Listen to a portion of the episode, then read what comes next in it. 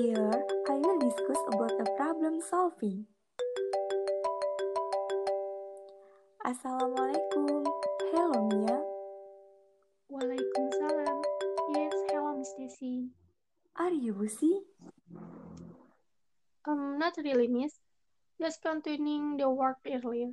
What's up, Miss? There is something I want to discuss with you.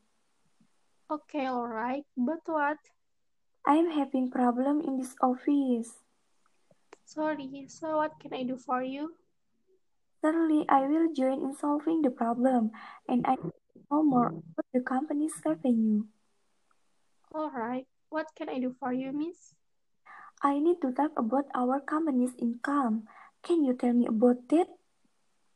Yes, the company's income is making significant progress.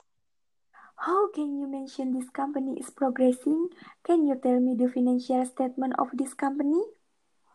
Evidence from January to June on the financial curve of this company continues to increase, and our production has experienced very rapid development. It continues to grow every month. With companies that are progressing like they are now, the problem is how can continue to maintain it. There's no way nobody will rival our company. So, in my opinion, we should be able to maintain an increase in sales of our products. Yes, that is a good idea. But at issue, our competing companies are starting to improve the quality of their product. So, how can you give this company a solution so you can compete and keep running smoothly? In my opinion, we should be able to formulate the company's strategy correctly, including offering competitive price, so we must be able to provide price offered from products not far from competitor price. Apart from that, we must work together in expanding the target market and then by conducting appropriate promotion. But whether by just doing the strategy can run smoothly, because the strategy must also be owned and run by a company. So, is there another way to maintain and maintain the quality of a company? Maybe our product should be more interesting and must have characteristics that can be of interest to customers. Yes, among other things, how about we promote advertising through online?